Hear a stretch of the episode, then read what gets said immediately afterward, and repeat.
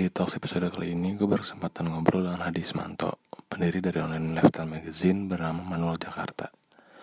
Apa alasan dia memulai Manual Jakarta dan bagaimana pandangannya mengenai media di Indonesia? Let's hear it. Enjoy.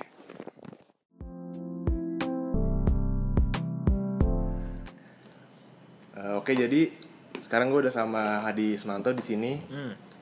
Lalu boleh perkenalin diri lu nggak? Lu tuh mau dipanggil sebagai seorang apa? Mungkin I'd like to call myself uh, a media entrepreneur kali ya. Kalau misalnya secara secara industri kayak gitu, karena kan emang awalnya kayak apa ya? uh, of course background gue tuh ada di journalism, ada di broadcasting, uh, ada di PR, ada di advertising juga. Uh, tapi I think waktu gue mulai manual dan of course the whole media company almost six years ago, ya uh, gue secara tidak langsung menempatkan diri gue sebagai ya ya pengusaha gitu media entrepreneur istilah yang yang berfokus di dunia media. Nah, lu bisa jelasin singkat gak sih media company yang lu punya tuh? Kayak manual, terus ada pulp dan the third company tuh Ya. apa ya, apa itu? well jujur mungkin uh, banyak yang tahu tapi baik juga yang nggak tahu. Bahwa maksudnya the fact that enam tahun lalu waktu gue balik ke Indo dari Melbourne uh, visi yang gue pengen kedepankan tuh sebenarnya gue pengen merubah dan memperbaiki dan meningkatkan standar media Indonesia gitu istilahnya kan. Jadi kan, I mean if you remember ya, ya karena lu minta gue jujur-jujuran, Ah. ya six years ago gitu, imagine you yourself six years ago, Oke. lu lihat uh, isi-isi koran, lu lihat isi TV, e- even TV sekarang masih parah Iya. lah istilah gitu. Lu lihat isi-isi majalah itu kayak, oh ini majalah Indonesia, ini TV Indonesia itu seperti gini. Yang menurut gue sangat disayangkan karena kayak, no Indonesia itu banyak konten yang lebih baik, lebih positif gitu loh. Jadi sebenarnya visinya itu. Nah, the the vision adalah untuk men- untuk me- untuk menggunakan media sebagai tool untuk meningkatkan uh, standar edukasi dan uh, welfare dan of course uh, ya basically the standard of socialnya Indonesia gitu kan. Nah, tapi kenapa gue mulai manual? Karena basically manual itu online magazine dulu. Jadi emang itu online yang menurut gue kayak lima tahun lalu masih masih kosong gapnya dan pengen gue isi. Uh, jadi di situ tuh ya ya visi kita adalah kita pengen jadi lifestyle media uh, yang mengubah standar online media waktu itu. Karena during then itu belum ada tuh yang istilahnya online magazine. Iya, iya. Gimana banget kan? Karena itu masih era-era blogger lah istilahnya. Hmm. Maka sampai sekarang pun kita sering banget di, di dibilang, "Oh, kalian food blog ya? Kalian blog ya?" enggak, kita bukan. gitu. Sering post makanan ya. iya, karena udah mau makan padahal enggak gitu kan. Jadi ya itu. Nah, terus ke depannya itu eh, eh, apa? Kita ngelahirin anak kedua kita namanya Malt Studio, which is basically our agencies gitu. Kalau Manual kan majalahnya, Malt itu sebenarnya agensinya. Nah, sebagai palu gada agency itu karena kita menawarkan jasa-jasa seperti Sekalian aja deh. Iya sekalian aja. Eh, ya udah kita luncurin agency karena kan kita nggak boleh kerja under manual lah istilahnya gitu kan. Hmm. Uh, tapi after a while uh, we felt kayak oke uh, social marketing needs itu sangat-sangat banyak gitu dan mulai membludak gitu. We felt that oke kita harus butuh specialist lagi nih yang makanya dilahirkan namanya the third company. Ya karena emang balik lagi I mean I'm sure you understand that Yeah. desain sama social media itu sering dikaitkan. ya. Ya, tapi sebenarnya spesialisnya beda. Iya. Gitu. Jadi you cannot expect designer untuk come out with marketing campaign karena itu udah Beda. vokasi yang berbeda lah istilahnya. So that's the, that's the journey gitu. Yang gue penasaran sih itu langkah awal lu mulai manual tuh ngapain ya gitu. Soalnya waktu gue follow manual pas udah kayak 4 ribuan awal banget tuh. 4 Itu lumayan awal, itu lumayan awal. awal ya? Itu lumayan awal banget, lumayan. 4 ribuan tuh mungkin tahun pertama kali ya. Itu gue juga Tahun pertama deh. kayak tahun 2015an. Iya iya iya masih setahun. Masih itu gue tahu dari Teddy yang dari Teddy ya, iya Teddy kita kita ketemu di Euphoria Project deh kalau nggak salah waktu itu, ya even a, a bit earlier than that. Oh di Otoko deh kalau nggak salah, openingnya Otoko. gue sebenarnya udah pengen ngeliat lu di Citos. Hah? 2015 Ngapain pokoknya Teddy tuh Citos? janjian sama lu di Citos Oke. terus gue lagi sama anak-anak magang gitu kan gue magang terus Itu magang? Magang full gue film? magang sama, sama Teddy dulu Oh, oke oke. gitu terus dia kayak bilang Gue pernah ketemu Teddy di situ. kan gue ada teman mau magang nih gitu ah udah full nih tapi gue udah kenalan Oh, nah oke. itu ngelalinnya Malt Studio Oke oke oke, gue nggak ingat gue ingat. Gitu dah, udah. Long time ago. nah, itu pertama kali gue tahu manual. Oke oke, thank itu you. langkah awal yang lu mulai buat manual Hmm. muncul tuh gimana ya maksudnya biar Sebenarnya lang- langkah awalnya itu jujur, gue kan agak kiasu ya anaknya. Uh, uh, spending, having spent seven to eight years in Singapore waktu gue apa growing up gitu ya have this mentality bahwa kayak gue nggak boleh not doing anything istilahnya Hmm. jadi sebenarnya gue udah mikirin ide ide-ide what I want to do and the company idea itu udah dari zaman gue Melbourne jadi di tahun terakhir kuliah gue gue udah mikir nih kayak tahun depan gue mau pulang Indo nih apa opportunity-nya apa apa nih gap di media industry ini yang bisa gue masukin yang gue bisa bikin impact juga lah istilahnya. Nah jadi sebenarnya setahun terakhir itu di situ gue udah bikin bisnis modelnya. Oh, lu udah rancang dulu lah ya. gue udah rancang. Gue bahkan udah bikin brandingnya websitenya. Semua itu gue kerjain di Melbourne. Sampai eh, apa kalau gue liburan pun gue balik ke Jakarta untuk eh, ngurusin hal-hal seperti perizinan PT itu gue udah build semuanya sebelum Lu pulang. sebelum mau pulang gitu. Jadi pas September gue balik nah uh, the only thing I, I I need to do is to assemble the first team gitu. Cie, kayak Avengers gitu kan. Assemble the first team uh, di mana ya basically content building gitu kan. Hmm. karena semua udah ready gue tinggal butuh konten. Di situlah Julius uh, editor in chief kita masuk dan Chelsea sebagai designer slash photographer masuk waktu itu. Jadi di situ ya udah kayak prosesnya tiga bulan itu content building jadi walaupun waktunya tiga bulan tapi we build konten itu yang worth mungkin ya 3 sampai enam bulan gitu saking banyaknya karena kan kita mau make sure that kita punya konten untuk uh, diupload while we are still pursuing other content gitu. Non profit tuh ya. Awal-awal berarti. Iya non ya terus bakar duit aja. Bakar duit. Jadi emang ya itu sih hari-hari uh, apa the early days-nya seperti itu. Gitu. Tapi kalau gue boleh tahu, gue tuh kayak ngeliat manual tuh kayak jalannya smooth gitu. Tapi sebenarnya lo ada sus ada sulit-sulitnya gak sih? Eh ada lah ya. Eh, Sulit-sulit itu gimana? banyak gitu? sih. Menurut gua Masa-masa susah lo. Menurut gua sulitnya itu uh, attributed to dua hal sih. Mungkin pertama itu karena uh, gua tuh self funding kan. Hmm. Jadi gua gak ada investment, gua gak ada capital, capital lu sangat terbatas. Jadi kayak duitnya itu bener-bener ya sangat tight lah istilahnya Hmm. gitu. Jadi a lot of times ya sam- ya kayak cash flow and, and hal, hal seperti itu masih terjadi kan dulu. Terus yang kedua itu attribute-nya karena uh, gua Julius dan Chelsea itu kita bertiga kut-kut bukan orang Jakarta gitu. Hmm. Nah, dan kit- dan Julius kan di Bintan, gue di Pekanbaru. Chelsea apalagi dia, dia kombinasi antara Qatar, Aceh dan ya itulah negara yang aneh gitu. Jadi pas kita mulai ini sebenarnya we start with practically zero connection gitu. Oh. Jadi di mana kalau kita ke cafe, kita approach people, people will definitely ask, lo itu siapa sih? Eh, manual itu apa? And, and hal-hal seperti itu. Jadi kalau kesulitannya itu first setiap face beda-beda ya. Tapi kalau face awal itu kesulitannya itu kayak kita nggak dikenal sebagai individual nggak dikenal, sebagai company nggak dikenal, sebagai online media itu apa nggak dikenal juga. Jadi challenge awalnya seperti itu. Tapi lo emang bener-bener gak ada zero connection, bener-bener Zero zero. connection. Paling the only connection that yang gue bisa attribute itu uh, came from my internship days gitu. Karena selama gue di Melbourne dan Singapura itu, kalau gue liburan, again kiasu kan.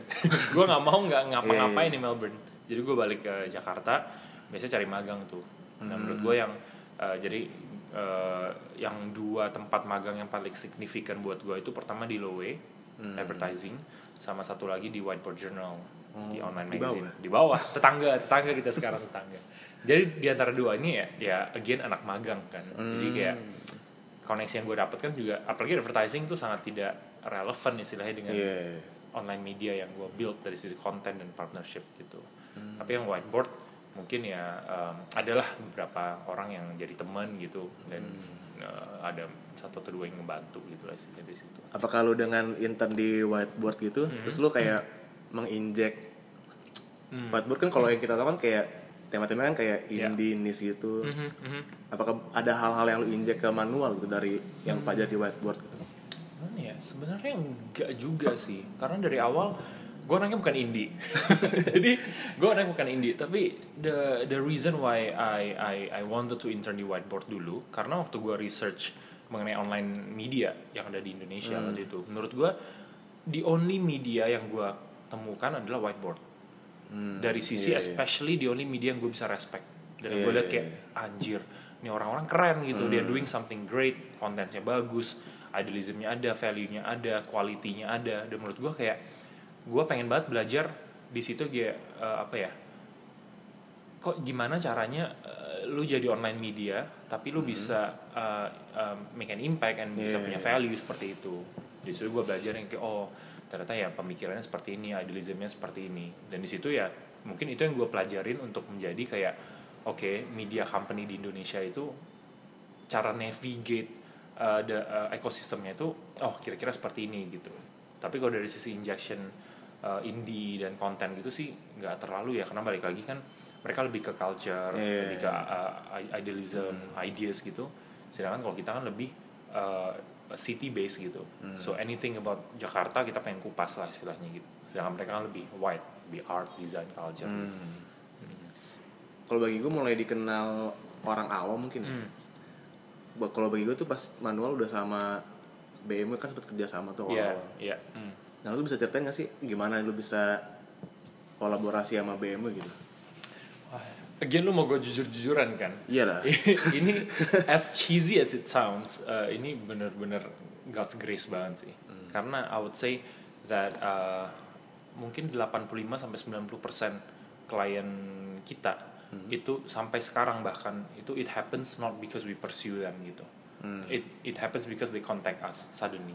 So even big brands kayak BMW yang yang lu lihat gitu ya itu kita nggak punya kontak, kita nggak punya connection, tiba-tiba masuk aja email gitu dari marketing manajernya, kayak gue dari BMW Indonesia, gue pengen uh, si kita bisa collab atau enggak, let's set up a meeting, and then ya the rest is history, and even other brands yang terjadi pun biasanya seperti itu gitu. Itu lu udah jalan berapa tahun tuh manual?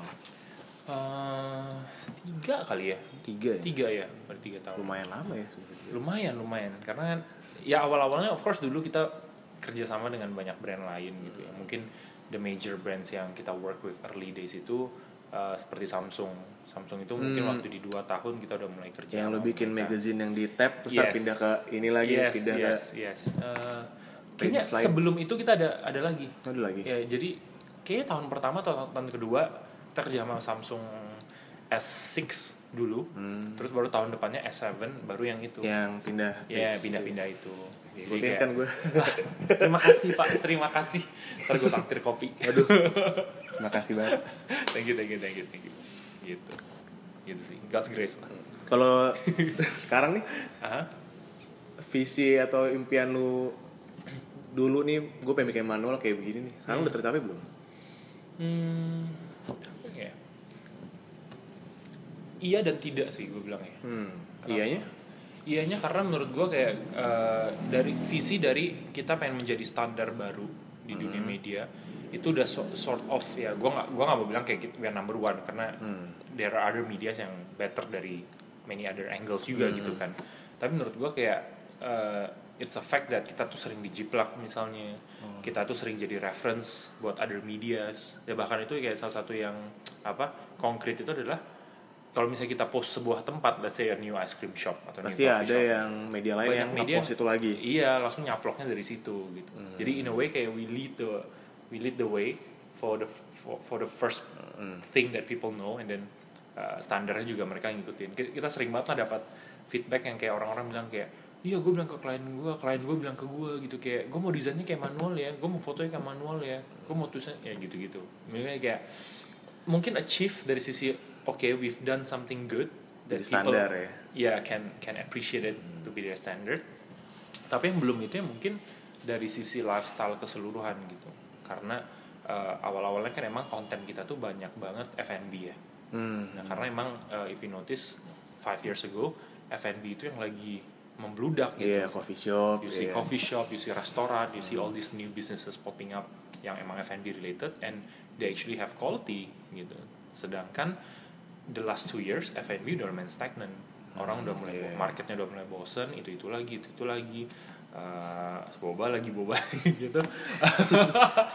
Wah gendut main sama boba terus. Um, tapi at the same time menurut gua kayak the lifestyle market itu udah pindah uh, ke sektor lain gitu. Which is seperti art, art kan mulai naik tuh, Iya, ada iya. Yayoi, yang ada exhibition exhibition gitu. Terus music juga naik, Musik, iya. film juga naik. Jadi ya naturally kita kita harus ngi- dengan Ngikutin. manpower limited yang kita punya, kita harus ngikutin nih kayak konten yang paling exciting dan paling impactful sekarang itu di mana gitu. Dan it, that's the ugly truth karena namanya media kan. Ya, I mean we are responsible to be transparent about what the city is going through and not because kayak we are we are partial to kayak oh enggak kita mau F&B F&B aja terus F&B udah mau mati pun suntik terus F&B lagi F&B ya nggak bisa kayak gitu. nah kecuali kalau misalnya emang we are big enough we have more team uh, and manpower ya mungkin itu akan jadi tugas F&B editor misalnya nanti Hmm, iya. kalau let's say kayak F&B industry udah mati Bisa. Hmm. dia mau bahas apanya mungkin dia bahas kayak kenapa nih coffee udah menurun kenapa F&B industry mati kenapa it's boring ya hal-hal seperti itu yang bagian sekarang kita belum bisa karena manpower nggak ada Sama, oh, terus nih dulu kan gue sebenarnya juga suka baca majalah kan. hmm. Dulu tuh ya kalau kecil ya pasti high gitu hot, lah. hot game hot game Hot game gue baca loh. gue juga baca Game Station Game baca. Station sama hot game ya Terus akhirnya gue mulai baca Trax magazine. Ah. Terus dulu tuh gue baca Jax. Jax ya Jax. iya terus Jax Desain gue baca Baby Boss, konsep, baik juga lu terus Things, dulu Iya, sempat iya. tuh tapi cuma bentar banget. Iya, iya. Nah sebenarnya kan gue sayang banget nih mereka-mereka kan tutup Betul. kan. Mm-mm. Terus akhirnya banyak yang masuk ke ranah online. Tapi Iya. di ranah online tuh mereka nggak bisa kayak sejaya dulu Iya. cetak kan. yes yes Nah itu kalau menurut lu kenapa di? Menurut lu gitu? Dari pemikiran lu aja sih gue pengen tahu. menurut gua sih simple sih Um, they failed at regeneration gitu Hmm. menurut gua regenerasinya nggak nggak nggak nggak dipikirkan and itu alasannya bisa banyak sih Uh, alasan yang pertama yang paling sering gue lihat itu pertama manajemen manajemen yang terlalu complicated terlalu political uh, apa centric Hmm. terlalu uh, tua. Gitu. Jadi bayangin lu lu bos majalah nih lu udah umur 60 gitu tapi lu nggak mau lepas. Gua tetap pengen jadi editor in chief majalah ini karena gua udah bangun majalah ini selama 20 tahun terakhir misalnya. Timnya masih tim saat masa lampau, Exact- sedangkan sekarang mestinya lu Exactly. hire yang udah ngerti. makanya lu lihat itu masalah itu yang kayak mereka berusaha masuk online tapi nggak ngerti. Karena mereka bukan generasi milenial yang mengerti how people speak how people think how people behave secara online gitu nah of course banyak faktor lain ya tapi menurut gua one of the most common itu ya ya itu sih politics dan kayak manajemen yang nggak refuse to regenerate Iya, iya, iya. ya mu- nggak ada yang nggak tahu ada yang nggak mau jadi ya Hmm, benar-benar. either way ya lu mati sih pasti gitu Iya. Mhm. Nah, Iya kan? di saat kayak gitu kenapa lu kayak terbitin manual print terus ma- apa kayak Cetaknya majalah gitu. gitu. Itu Iya. apakah lu pengen ngebangkitin lagi media cetak atau itu ya sekedar idealis lu aja gitu? Hmm, yes and no again ya gue anak politik banget yes and no kenapa karena eh, kita we, we- ironically ya even though kita online magazine awalnya gitu tapi we always believe in the power of offline engagement Yeah, yeah. gitu di mana kayak you know apalagi sekarang yang semua udah serba digital in order to make an impact atau to engage someone emotionally atau physically atau whatever itu harus ada offline supplementnya gitu makanya kan kenapa ya lu terima kartu pos dari misalnya pacar lo yang lagi di Jepang gitu kirim lu kartu pos lu jauh lebih senang daripada Iya. dia kirim lu selfie dan diedit edit gitu Ada right? fisik Iya, everything. It's the effort karena waktunya jauh, lu mesti bayar untuk beli kartu posnya, lu mesti jalan ke kantor posnya lama dua minggu baru nyampe, things like that. So in that sense sebenarnya offline itu bukannya mati, tapi offline itu udah berubah formatnya istilahnya, berubah purpose lah, if I would say that. Jadi karena itu itu malah jadi market baru lagi sebenarnya yang Iya, belum iya, di tap setuju. gitu. Makanya lu lihat kayak majalah ya kayak Kinfo kayak Monocle yang mahal tebal buku mereka nggak punya online presence masih laku. Iya. especially the global market karena emang orang-orang berarti kayak udahlah semua udah digital yang offline itu gue pengen beli mahal karena gue mengerti kualitasnya gue pengen cium baunya gue pengen raba kertasnya. Raba kertasnya gue pengen dengar waktu ini jadi emang in a way it's idealistic yes that's what we want to push the values that we want to push Uh, even though the market is still very very young apalagi di Indonesia untuk media cetak yang quote quote ya Hmm. Premium kayak ya. premium yang yang jelas bahwa gue beli media cetak ini karena experience-nya bukan karena kontennya karena itu masalahnya dengan media cetak yang mati adalah mereka konten mereka menyajikan konten yang sudah gampang didapatkan di internet. Hmm. why would I? Dengan kertas yang murah dengan ya gitulah. So the experience is shit. The content is shit. Jadi kayak Gampang sobek lah. gampang sobek. ya udah lu jadi bungkus gorengan kan kasarnya gitu. Tapi ya ya why would the millennials buy it? Kalau misalnya gue dapat konten ini dari internet gitu kertas lu juga nggak bagus experience-nya juga nggak enak ya ngapain gitu kan? Gitu jadi di situlah kayak kita pengen tap into market Berarti gue bisa bilang nih emang manual nih sebenarnya hampir 100% mungkin hasil idealis malu gitu ya idealis gue atau idealis company atau gimana? company Hmm, I would say ya, ya. Uh, of course idealism dari kita, tapi ya namanya kita, especially at this day and age gitu ya kita harus versatile and flexible ya. Jadi a lot of times yang kita melihat kayak, oke kita coba sebuah produk, kita coba sebuah campaign, but it doesn't work out, ya udah gitu kita kita nggak lanjutin, kita move on to the next ideas gitu. Jadi in a way kita idealis dari sisi ya kita nggak akan compromise di kualitas, uh, tapi kita nggak idealistik dari sisi metodenya gitu yang penting integrity lah ya jadi kayak tetap hal-hal seperti ya ya kita nggak terima kafe untuk bayar untuk masuk manual itu nggak sampai sekarang masih kita pertahankan Hmm. dan kita nggak ya nggak sampai harus kayak negotiate atau compromise on that gitu Hmm. Hmm. ini gue pengen nanya hal ringan nih tentang Hmm. semenjak kan manual sekarang gue bisa bilang udah kayak tadi bilang tadi lah udah banyak yang hirup itu bisa bilang kan lu udah lumayan naik kan Hmm, hmm. kayak ada gak sih teman-teman lu yang baru punya coffee shop atau apa tiba-tiba eh di, di review gue dong di gitu Aduh. Iya, of course, Pasti of course, ada. pasti ada, pasti ada, pasti ada, pasti ada sih. tapi gimana ya? Em, tapi itu sih, maksudnya kayak gue selalu jujur bilang bahwa kayak ya eh, kita nggak terima bayaran gitu dan lo nggak bisa bayar lah istilahnya. Ta- eh, yang hal yang selalu gue bilang juga gue punya editorial team gitu, di mana emang balik lagi itu salah satu idealism gue sebagai media company. Gue nggak mau karena gue yang punya, gue punya final say about everything. Hmm. Kan jadi politik dan dulu selalu diskusi dulu sama Exactly. Gua, of course gue ada editor in chief yang gue percayakan uh, dan gue ada editorial team yang lebih mengerti dengan hal-hal daripada gue Um, dan itu otoritas yang gue serahkan ke mereka Hmm. gitu. Jadi ya as you said gitu kayak kalau misalnya ini coffee teman gue pun, cafe teman gue pun, tapi kalau editorial team merasa kayak ini cafe enggak at least ya yang paling sering itu nggak cocok sama target market. Hmm. Bu- bukan of course kita ada dua uh, evaluation factor kan. Pertama apakah emang berkualitas atau enggak nih? Lu bilang lu coffee shop tapi lu nggak ngerti kok mengen- mengenai Hmm. cara bikin kopi yang simple aja nggak iya. ngerti gitu kan. Ya terus kedua itu cocok atau enggak target market gitu. Hmm. Jadi dua hal itu yang paling sering kita pertimbangkan biasanya. ini juga gue pengen tahu sih timnya manual sama third company tuh beda Nah, eh, I think what's tricky adalah ada beberapa posisi yang unit spesifik, ada beberapa posisi yang shared. Hmm. gitu. Kalau unit spesifik itu mungkin ya kalau di manual ya editorial, Hmm. uh, community manager itu itu spesifik. Tapi kalau let's say tim designer, tim audiovisual, uh, tim operations gitu itu di shared semua lewat manual malt and third company. Makanya kita punya sekarang uh, new media folder kan. nah itu kenapa lo akhirnya bikin Sebenarnya udah ada dulu namanya PT Karisma Media Baru. That's our legal name. oh, Ya, jadi selalu kita use under that name, tapi menurut gua kayak setelah lima tahun, uh, gua pengen publicize lah bahwa kayak kita itu satu company unit gitu dan manual sama malt itu adalah brother and sister. Bukan malt itu anaknya manual atau third company itu Hmm. anaknya manual enggak. setara lah ya Setara karena kita semua tuh ya istilah ekosistem gitu.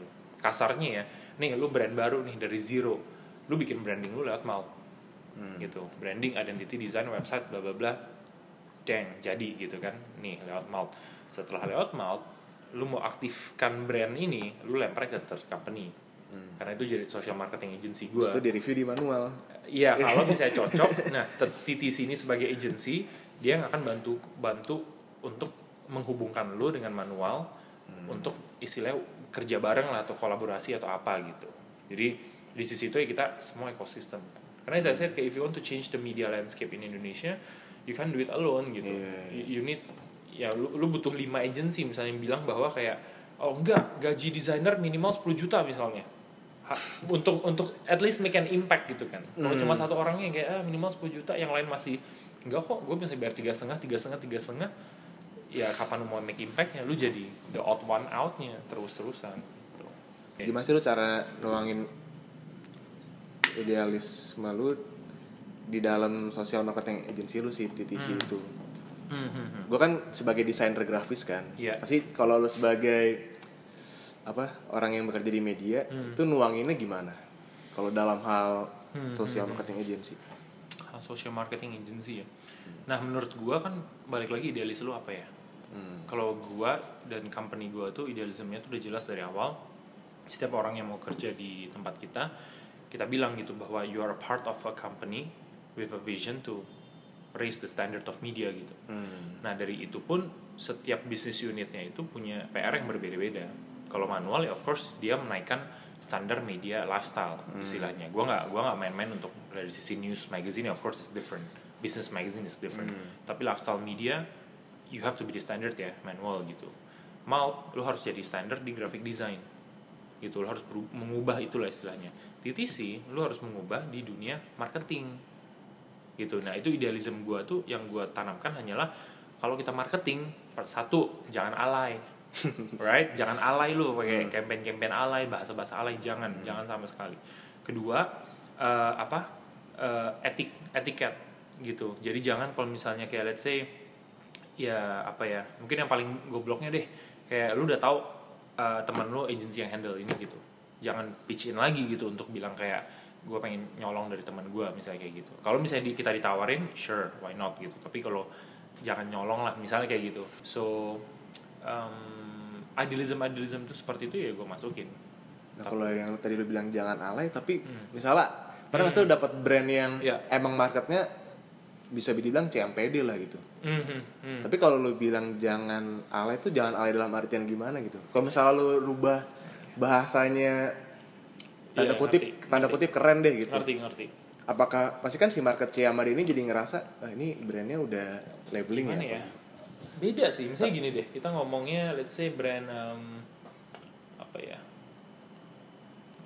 brand antangin deh misalnya Hmm. ya kan Eh, dia kan marketnya CMPD tuh mes ya bener ya antangin Ah, we what we would do adalah mungkin kita bikin campaign yang emang uh, guyonan lelucon bahasanya kayak merakyat nggak masalah tapi yang alay itu adalah yang udah kita definitely know misalnya pakai taktik cewek-cewek seksi jual sexual humor yang udah merendahkan wanita and things like that itu definitely kita udah say no jadi definisi alay pun itu beda sebenarnya dari ya bukan Bukan alay yang kayak jokes-jokes jenaka gitu ya. ya, Tapi ya lebih kayak yang masih oke dari segi visual. ya segi gitu. visual lah terus bilang ya kayak Sarah lah karena itu kan banyak banget Iya, iklan iya. sekarang yang pakai Sarah lah terus pihak lain. iya ter- iya kayak gitu gitu jadi yang dari sisi itu yang ya lu jangan sampai stop that low gitu ya Hmm. Ya, yang yang gua kasih ke agensi gua gitu Nah, dari perjalanan lu 6 tahun tadi ya. hmm. Dari 6 tahun lalu sampai sekarang itu apa sih yang masih missing dari media di Indonesia gitu? Hmm. Menurut lu? Apa ya hmm. menurut gua talent sih. Talent ya. talent sih.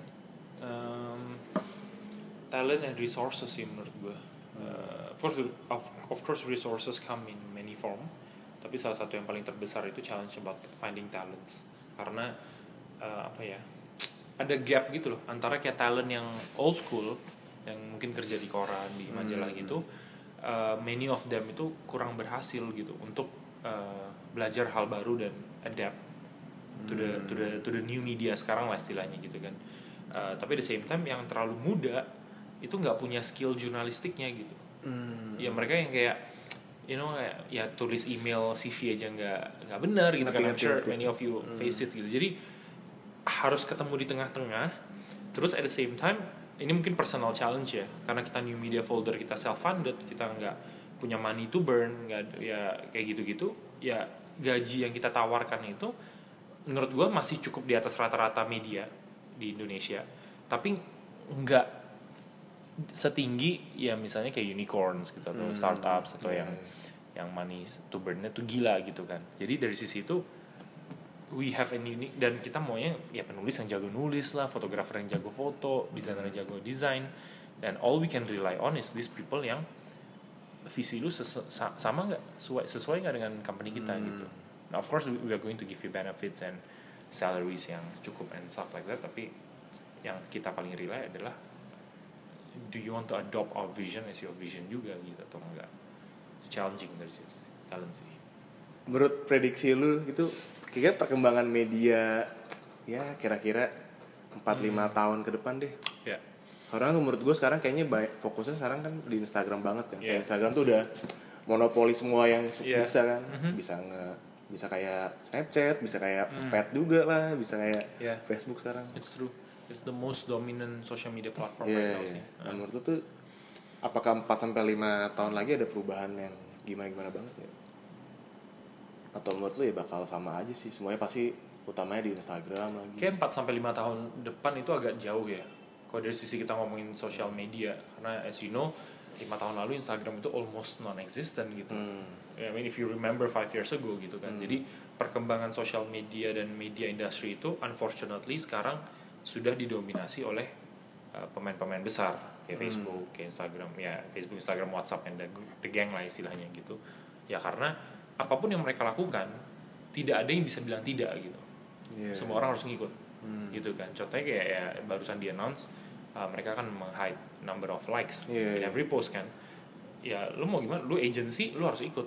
Lu influencers lu harus ikut. Lu brand lu harus ikut gitu. Jadi menurut gua perkembangan itu akan di akan didikte oleh mereka dan what we have to do adalah kita harus up to date dan kita harus ikut itu. Harus selalu berpikir dengan update yang baru dengan feature yang baru. Gimana cara kita bisa stand out dari kompetitor istilahnya kayak gitu. Dengan delivering konten kita paling efektifnya seperti apa. Ya tapi other than that sih menurut gue apa ya mungkin satu tahun ke depan menurut gue influencer marketing masih Masih, masih ya. kuat sih influencer marketing. Ya jadi pertanyaannya gimana caranya lu apa ya sebagai brand bisa tap into that and and and create again an- a campaign yang gak alay. Ngomongin that's the keyword of today. Lu ngomongin influencer gue di perasaan sih. Lu dari pandangan lu pribadi jujur aja sih. Hmm.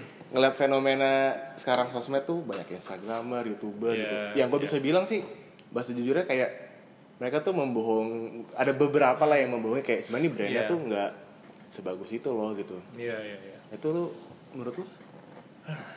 Ya menurut gua sih gimana ya? Itu balik lagi ini yang tadi Teddy bilang juga sih di podcast yang Wih, sebelumnya kan. makasih nih udah dengerin nih Iya dong, tadi yang apa um, the fact that a lot of these things that you see in, in today's industries by a new breed of players itu sebenarnya hal-hal yang tidak baru. Gitu ya. Lu mau ngomongin iklan pun sama. Lu mau ngomongin iklan TV, iklan billboard, iklan di majalah, bilangin advertising agency yang bikin artwork bilang kayak nih teh cap ini enak loh gitu. Sedangkan pas lu minum the Hmm. what shit is this? Gitu kan. Jadi emang itu nggak baru lah istilahnya. Tapi ya menurut gue tuh paling sekarang itu paling etikal itu paling ditanyakan karena sebagai influencer lu jual personal branding lu. Hmm. berbeda dengan kalau lu iklan billboard atau iklan TV Yeah. ya kayak nobody will know siapa yang sih bikin iklan nih siapa yang bohongin gue gitu. Kayak iklan yang bohongin gue bukan siapa yang bikin Bukan- iklannya. iya, iya, iya, sedangkan kalau influencer itu ya menurut gue resikonya dia tuh if you want to be that part of the group yang membohong-bohongi orang ya lu harus siap credibility lu dan personal branding lu akan jatuh di situ Hmm. yang menurut gue itu perbedaannya dulu sama sekarang kalau dulu sebagai influencer marketing orang akan ngikut apa pun yang influencer yang ngomong Hmm. sekarang karena orang-orang udah lebih pintar udah lebih mature bisa ngelihat kayak influencer mana yang emang genuine influencer mana yang hanya cuma kayak hey guys gue baru dapet nih gitu dan ini oke banget loh. Lu you should try deh. It's very good gitu. Kulit itu langsung putih deh. Iya langsung putih deh. Ini makanan enak banget sumpah enak banget. Nggak enak juga. biasa makanan aja. apa nih gitu? Beda sama yang di foto ya kan gitu. Nah lu ngomong kayak gini, gue nanya balik ke TTC, TTC nih. oke ya ya Lu nger boleh ya gue nanya. Boleh, lu ngerjain TTC tuh sejujur lu ngerjain manual nggak? Hmm, Maksudnya misalnya lu dapat Iya, iya. produk apa, emang nih, oh nih misalnya produk makanannya enak, Hmm. tapi pas lu coba ya nggak segitu enaknya gitu. Ya, ya, ya. Yes and no. Hmm. Menurut gue bedanya gini, kalau di manual, eh, apa pun yang masuk manual tuh pasti udah enak. Hmm, karena dari company yang Iya, nyari kan. Iya benar. Eh, fil- udah udah kita filter Hmm. istilahnya. Tapi sedangkan kalau eh, dan dan ada segmentasi gitu loh, di mana kayak bukan cuma harus enak, tapi lu sesuai nggak dengan target marketnya Hmm. manual gitu. Makanya hal-hal yang kebanyakan kayak FMCG produk gitu nggak nggak nggak masuk manual gitu karena emang ya walaupun lu enak ya misalnya kayak beretok deh gitu misalnya. Iya. ya lu enak gitu tapi kan lu nggak ada value value seperti uh, apa artisanalnya Unique sellingnya kayak kurang lah. iya misalnya kayak nggak sesuai lah dengan man- value manual gitu nah tapi kalau dari sisi TTC untuk memilih klien ya kita nggak seidealisme manual. Hmm. karena kalau manual itu kan kita tanggung jawabnya ke pembaca kita. Kalau TTC kita tanggung jawabnya sih ke klien klien. kita gitu. Ya, ya jadi idealism untuk memilih kliennya of course sangat tidak uh, se-tight manual. Tapi dari sisi konten dan campaign yang kita produce itu tetap idealis.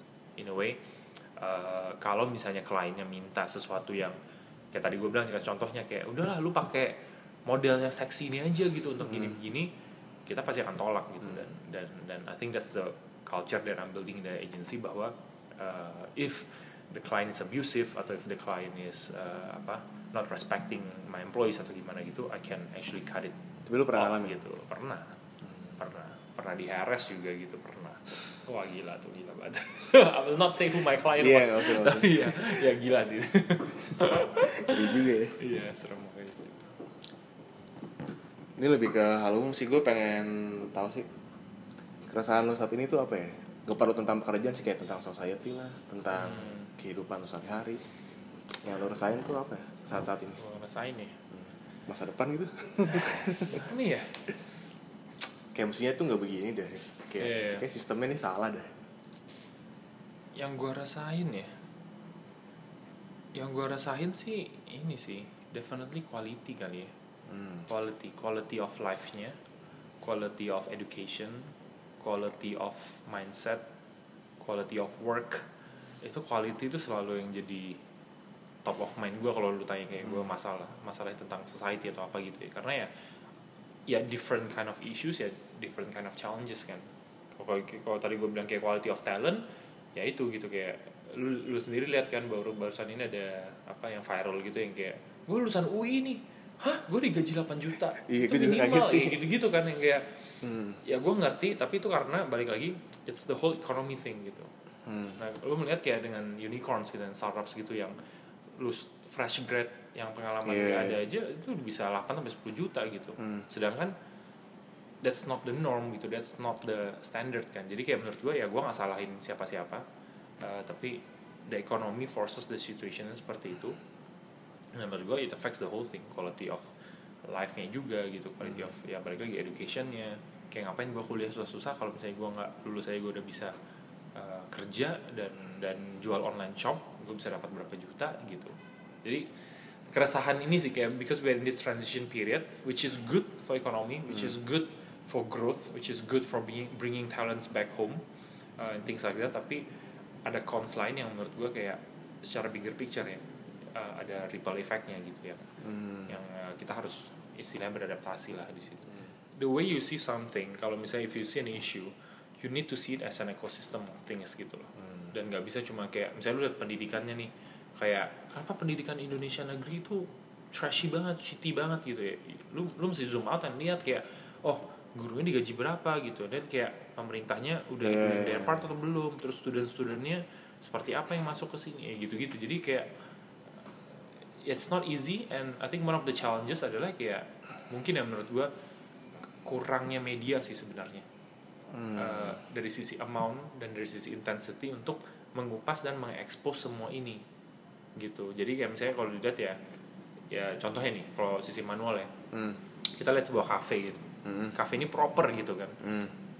kita berusaha untuk mengupas cafe ini proper karena A B C D E F G H I itu di mana semua itu membentuk sebuah ekosistem untuk mengekspos bahwa ya misalnya cafe ini yang desain interiornya siapa yang Hmm. desain brandingnya siapa eh, apa head baristanya siapa coffee beansnya dari mana kayak gitu-gitu itu kan tugas media untuk mengekspos bahwa to make a successful coffee shop you need to pay attention to all this gitu Hmm. Komponen-komponen utamanya ya. Iya gitu. Tapi sedangkan balik lagi ya kita nggak punya cukup power dan manpower untuk mengekspos semuanya even education and, Iya. and tech gitu ya nggak bisa nggak ada media yang mengupas itu semua gitu. Lu pengen nggak? Kalau ada kesempatan pengen. Kalau ada kesempatan pengen. Tapi duitnya nggak ada. belum ada, belum ada. Bukan yang nggak ada, belum ada, belum ada. Tunggu udah makmur. Amin, amin, amin. Tunggu, tunggu saatnya, tunggu saatnya. Gitu sih. Dia lu kan ngerunning tiga company nih, bisa dibilang kan. Hmm, hmm, business units lah. Business unit call ya. business units ya. Lu pasti nggak mungkin nggak pernah stres kan. Tiap hari pak. Ti- Tiap hari. Lu gak liat gue udah botak nih udah, udah nipis nih rambut gue tiap tahun nih Kenapa, kenapa, kenapa? lu tuh lu ngecari hiburan atau stres rilisnya gimana sih? Stress release gue ya Hmm. gue mungkin karena anaknya introvert kali ya I mean I would, I would say it for the for apa for the best definition of the word gitu bahwa kayak the Hadi that you see Bukan Hadi yang last ada di- five atau six years di manual ini adalah Hadi yang sudah train extrovert gitu. Hmm. tapi naturally Hadi itu introvert istilahnya. Gue tuh uh, belajar karena dari sisi apa waktu gue di gereja di Singapura waktu gue umur 15 gue tuh udah di, ya quote-quote dikasih kepercayaan untuk jadi ketua komsel gitu. Jadi di situ tuh gue bener-bener ditempa lah istilahnya diajarin kayak eh ada anak gereja baru nih lo harus temenin lo harus nggak ajak ngomong eh, bahkan tiap minggu gue harus khotbah gitu di di komsel. Terus kayak oh lo harus mimpin pujian berdiri di depan panggung. Jadi kayak ya gue ingat gue pernah salah ngomong gue kena marah sama sama supervisor gue gue nangis waktu itu. Gitu kan. Jadi gue udah train tapi sebenarnya itu uh, abis interview ini gue I, I can tell you gue akan sangat sangat drain dan capek. Pasti. all I want to do is just kayak sit down quietly nggak ada apa nggak ada suara apa apa and then just kayak just enjoy the silence sendiri aja gitu. And I think that's what I do to release stress in a way that uh, apa I I do a lot of me time gitu. Dan mungkin sebagai seorang Sagittarius kayak ya gue selalu pengen one of the best way to do it ya itu untuk travel solo gitu. Udah pernah? pernah pernah berapa kali. Ya. Hmm. Eh, ya dulu pertama kali travel solo gue tuh ke KL sih dari Singapura itu dekat tapi gue pertama kali sendirian untuk waktu dulu banget tapi recently eh, tahun lalu gue ke Jepang gue ke Zurich gitu sendirian. Dan I feel kayak that was the best thing ever. Karena lu travel sendirian lu Hmm. nggak usah ngomong sama siapa-siapa. Lu tidur tidur. Tapi gue juga suka sih. iya kan? Yang menurut gue kayak it, it recharge me in a lot of ways Kayak gitu. pasti lu tipe yang kayak udah capek kerja banget kayak gue nggak mau ngomong sama siapa gue kayak pengen rebahan bener diem. bener gue juga kayak gitu sih. Exactly. Jadi kayak it's introvert gitu. Ya introvertism yang I think Hmm. kayak there's a certain level of it aja sih. Iya, iya, iya. iya. Terus sendiri ada hobi-hobi yang lu suka gak sih? Selain ya pekerjaan yang iya. itulah jangan emang ada hobi yang kerja ya? Anjir. Work- workaholic banget. Gue I think I'd like to call myself a nerd sih. Kayak a geek gitu sih. Jadi kayak um, ya things like anime, kartun, Serius lu? superheroes gitu gue suka? gue suka banget ya oh iya Iya, kayak anime itu mungkin uh, my all time favorite itu Full Metal Alchemist. Oh. Uh, FMA itu menurut gua anime of all time the best. Uh, terus kalau yang kayak apa ya, yang se- sejenisnya itu gue nonton Kamen Rider. Kamen Rider. Kamen Rider gue mesti, mesti nonton tuh every year. di era gue udah gak ada sih jiban gue jiban Anjir Jiban, wah, jiban gue masih nonton Jiban tuh gue kecil banget. It- Masa Kuga lu gak nonton? Kuga? gue nonton. Kuga yang mana nih? Kamen Rider Kuga. kuga yang bisa berubah warna merah Iya, biru merah hijau gue biru, iya, iya, Kuga, Agito, Ryuki, oh gue PS gue PS main. Ya ya kayak gitu gitu. Jadi yang paling terakhir nih ada lagi nih udah new era. Tapi anim lu terakhir full metal? Anim apa ya? Eh anim gue jujur agak kurang suka anim anim yang modern gitu sih. Oh setuju sih gue Iya, karena menurut gua- suka yang warnanya masih raw iya gitu. masih rock kayak fairy tale gue masih nonton. Fairy Tail masih? Ah, dulu dulu dulu. Fairy tale one piece ya gitulah. Ya, One Piece. tapi one piece udah panjang banget gue capek nonton. Gue suka. I gave up after oh iya. beberapa gue episode masih ngikutin sih. Wah udah panjang banget full metal bagus sih itu menurut gue komik yang berat tapi banget. bagus tapi gue sampai nangis nangis Ya, tapi ada dan ya Iya sih. nerd stuff lah kayak ya, ya Marvel stuff, DC stuff, Hmm. Star Wars, Star Trek gitu gitu. Ya Bruce Lee, if that counts. kayak gitu. Nerd stuff lah. kenapa kan gue non- banyak nonton media-media di YouTube kan Hmm, hmm. Ya kan ya gue sebutnya lah ini kan kayak misalnya ada gue nonton tuh Froyonion ada nonton Hmm. kumparan lah ada Iya. opini Hmm, hmm, hmm. nah gue pengen nanya sih kenapa manual nggak coba masuk ke market yang Hmm. di YouTube itu sih No, balik lagi manpower sih pak manpower karena I think what's challenging adalah um, balik lagi pertama kita masih self funding kita nggak jadi kita tuh benar-benar mendanai semua tuh dari income company sendiri gitu dan kita pun baru cash flow positif itu mungkin tahun lalu gitu. Ya of course ada perkembangannya kayak ada klien pertama terus ada kayak kita nutup operations tapi cash flow nggak positif dan ya gue nggak pernah tuh yang pinjam pinjam bank gitu. Maksudnya gue tradisional banget yang kayak gue harus make profit dan profitnya gue harus inject lagi company putar lagi putar lagi kayak gitu. Jadi uh, in that sense I admit kita kurang agile gitu. Karena semua itu harus calculated decision dan make sure that anything we do itu high chance of successnya itu ada gitu loh. Dan nggak cuma sekedar eksperimen-eksperimen karena emang resikonya gede because of the manpower uh, amount that we have gitu kan. Uh, tapi ya dan secondly itu ya SCAC tadi banyak banget manpower yang di shared kan. Hmm. designer AV team gitu. Jadi kalau misalnya TTC lagi sibuk gitu ya manual ada waktunya dia nggak bisa terima klien Hmm, gitu. likewise manual lagi misalnya lagi megang BMW klien gitu lagi sehat gitu kan terus TTC karena udah penuh udah nggak punya orang ya ada clients yang harus di reject karena emang kita udah penuh istilah gitu. Jadi because of that balik lagi itu masalahnya kita nggak agile padahal sebenarnya kita pengen. Lu pengen? Pengen kita nggak agile kita nggak punya manpowernya uh, and, and we want to make sure that kita mau pelan-pelan. Karena balik lagi ke kualitas kan. Kita nggak mau just for the sake of oh karena semua orang lagi podcast nih misalnya. Yuk kita podcast juga gitu. Ya nggak mau tim especially tim gue mereka nggak mau mereka maunya lebih kayak "Eh, nggak segampang itu di. Lu harus tahu dulu nih podcast siapa timnya siapa Lu produsernya. pernah pengen ngomong gitu ya? Hah? Pernah ngajuin? pernah pernah. Pernah gue pernah ngajuin tapi maksudnya they, it makes sense for them to say that. Tapi benar harus ada produsernya harus ada uh, tim teknikalnya harus ada editornya. Kan gue nggak mau tuh maksudnya membawa nama manual. Hmm, kita iya. approach misalnya Mas Aang, gitu Andra Matin tapi kayak nggak prepare terus nggak ada questionsnya. And cuma sekedar datang record pulang edit ya itu kan balik lagi etika yang kita ajukan dari awal tuh apa pun yang kita lakukan kita pengen jadi standar yang tinggi gitu. Ya jadi balik lagi the idealism dan the funding itu yang bikin kita nggak se-agile itu. Gitu gitu. Gitu Tuh gue nanya soal kepikiran pas gue lihat whiteboard Hmm. bikin yang Futurama sih. Iya. Itu videonya menurut gue bagus lumayan. itu bagus I think nggak bisa compare sih karena kan mereka lebih ada Lebih banyak grafis sih. ya. Iya, enggak maksudnya mereka lebih mature dari kita. Hmm. Kan dari sisi age, dari sisi senioritas, dari sisi uh, experience juga gitu I would say. Jadi uh, apa pun yang mereka kerjakan ya I'm sure kayak mereka udah udah di apa? uh, udah dipilah-pilih sedemikian rupa lah istilahnya sehingga kayak they can do whatever they do gitu kan. Sehingga ya ya mereka lebih senior lah dari kita jadi kita lebih respect juga. ada gak sih media di Indo yang lu respect selain misalnya whiteboard gitu? Uh, boleh dulu, boleh apa? sekarang deh. Online atau apa? Cetak dan online.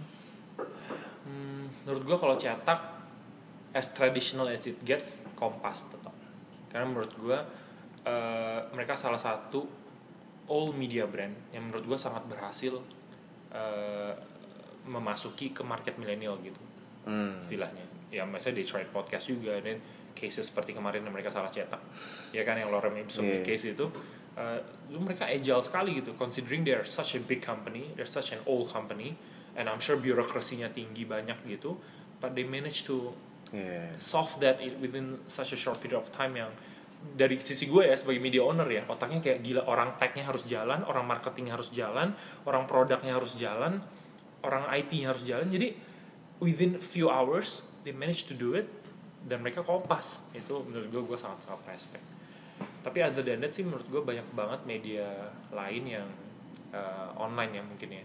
Seperti uh, asumsi salah satunya. Asumsi, ya. gue sangat respect asumsi karena I think they have very noble value and Hmm. vision. Bahwa kayak kita pengen ngomongin politik for better Indonesia tapi lebih uh, metodenya me- me- metodenya lebih relevan lah mudah terus uh, Ranhood I would say.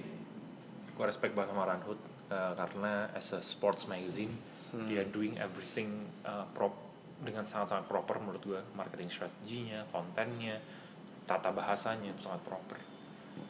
Further reading juga Hmm. uh, punyanya Jan each other company kan. Uh, itu menurut gua kontennya tuh sangat uh, dalam dan of course desainnya juga dengan sangat baik. Uh, mungkin Great Mind juga gua akan throw it to the to the mix. Karena menurut gua kayak uh, apa ya mereka mengangkat topik yang sangat interesting sih about slow living gitu menurut gua lagi ngetrend gitu. Tapi nggak jatuh sampai alay gitu. Dan they, they have a very walaupun target marketnya tuh lumayan lumayan Segmen. middle dan dan lebih mass daripada manual dan segala gitu tapi cara mereka mempresentasikan kontennya itu sangat uh, menarik sih di sisi itu. Ada than that apa lagi ya Udah nggak ada nggak apa-apa lah. iya kayak belum ada deh. Oh, mungkin saturasi yang di Bandung yang Mas Andi Rahmat. Ya itu juga bagus karena balik lagi kontennya sangat bersubstansial. Ya cuma sayang karena ya nggak nggak sesering itulah dikeluarin Iya, iya, gitu kan karena balik lagi a lot of these magazines if you notice and media itu yang bagus kayak selalu ada tiernya gitu loh. Semakin bagus lu bisa pasti semakin jarang lu ada. Hmm. semakin eh, langka lu ditemukan semakin susah lu dibeli hal seperti itu karena kualitasnya di situ tapi ekosistem tadi kan distribusinya nggak nggak nggak Iya, apa iya. nggak ada yang difokusin eh, ya seperti lagi dan terus yang yang satu lagi mengenai accessibility tinggi tapi kualitasnya malah ini Iya. gitu so that's a challenge Lu udah rencana ini gak sih? Kayak misalnya kan ini manualnya memang manual Jakarta. hmm. Kota-kota lain gitu. Sempat kepikiran. interesting question jujur kita itu pikirannya prioritasnya tuh lebih regional sih. Hmm. karena we, because we understand that uh, kita tuh kan media niche ya.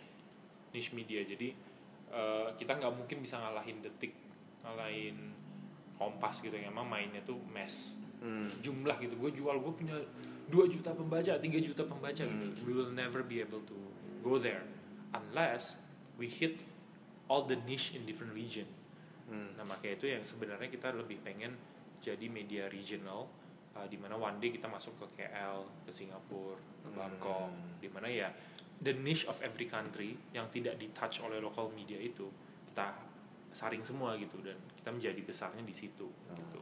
Tapi kalau tanya kota lain seperti Bandung Bali and, and stuff like that Too much. itu agak tricky ya. Agak tricky karena balik lagi value nya manual yang kita mengupas kota itu dengan dalam. Eh ya berarti expenses dan operationsnya tuh akan akan tinggi kalau misalnya kita masuk ke satu kota. Tapi having said that juga ya income-nya juga harus harus diper- harus dipikirin income dari mana nih. Pagi tadi gue bilang kita udah menutup satu pintu bahwa kita nggak terima cafe atau restoran atau toko gitu untuk bayar untuk masuk ke manual kan istilah gitu. Hmm, bener juga sih. ya di situ tricky-nya di situ. So ya maybe in the future we find a way to to to include them without spending too much but for now for now kita belum terlalu sih Mimpi lu sendiri apa? Menjadi terang dan garam masih. mantap Oh, ya gitu uh, guess apa ya ini beneran nanya nih Beneran? um, Last Ya. question kok nih. oke oke Jadi gua tutup. ya udah oke well I guess again sorry gue anaknya cheesy banget sih Nggak apa, nggak apa, nggak apa. tapi as cheesy as it sounds ya quote quote gitu gue merasa hidup gue tuh harus jadi lilin gitu loh Hmm. di mana kayak after the end of my life gue itu udah burn out se burn out yang gue bisa. Dan lu ada legacy buat? Ad- ya at least in my life journey itu gue ada ya menginspirasi lah atau menerangi lah atau kayak memberkati atau uh, mungkin sebuah movement atau whatever ya. Sehingga kayak dengan burnoutnya gue gitu ya orang lain itu mendapatkan positif benefitnya gitu. Jadi ya I guess kalau mimpi secara besar makronya sih seperti itu. Tapi kalau kalau lebih kecilnya lagi ya jujur gue pengen eh, apa ya kontribusi sih buat Indonesia gitu sih. Gue agak patriot patriotis sih anaknya.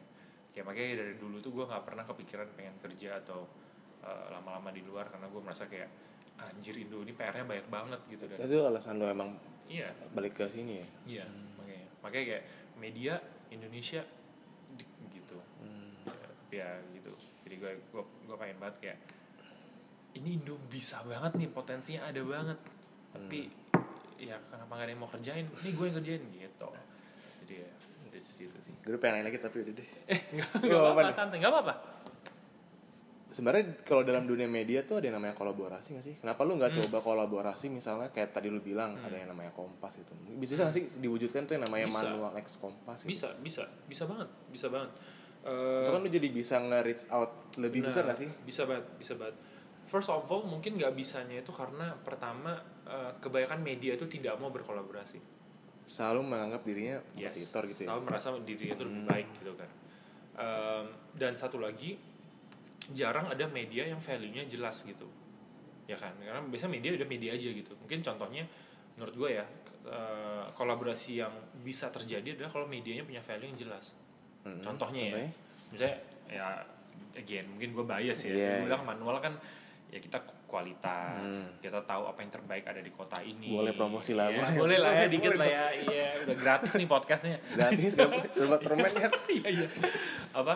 eh, terus kita city guide-nya ada elemen city guide-nya Hmm. juga. Nah di- itu kita punya value itu mungkin dengan media seperti Runhood right Hmm. di mana value-nya itu kayak muda urban lari lifestyle bisa berkolaborasi dan gabung bikin sebuah project mungkin running running guide gitu Hmm. ya kayak kota-kota dan lokasi ya contoh hal seperti itu ya bisa banget jadi Hmm. pertama masalahnya biasanya values-nya tuh nggak banyak yang bisa dikawinkan istilahnya dan kalau ada pun balik lagi itu biasanya independent media seperti kita di mana resourcesnya tuh kurang biasanya Hmm. kita harus nunggu sponsor dulu tuh untuk masuk untuk kayak eh ada brand Iya, nih iya, kayak cek cek cek gitu gue mau bikin sesuatu dong sama manual ngapain ya baru kita guide misalnya Runhood yuk kita bikin ini untuk dapat funding dari si brand itu Hmm. contohnya Tapi kalau kayak di media gitu sama kayak di dunia desain gak sih? Kan lu Hmm. bagian sekarang part dari ADGI juga Iya, kan. iya. Kalau di media gitu ada gak sih yang kayak ADGI?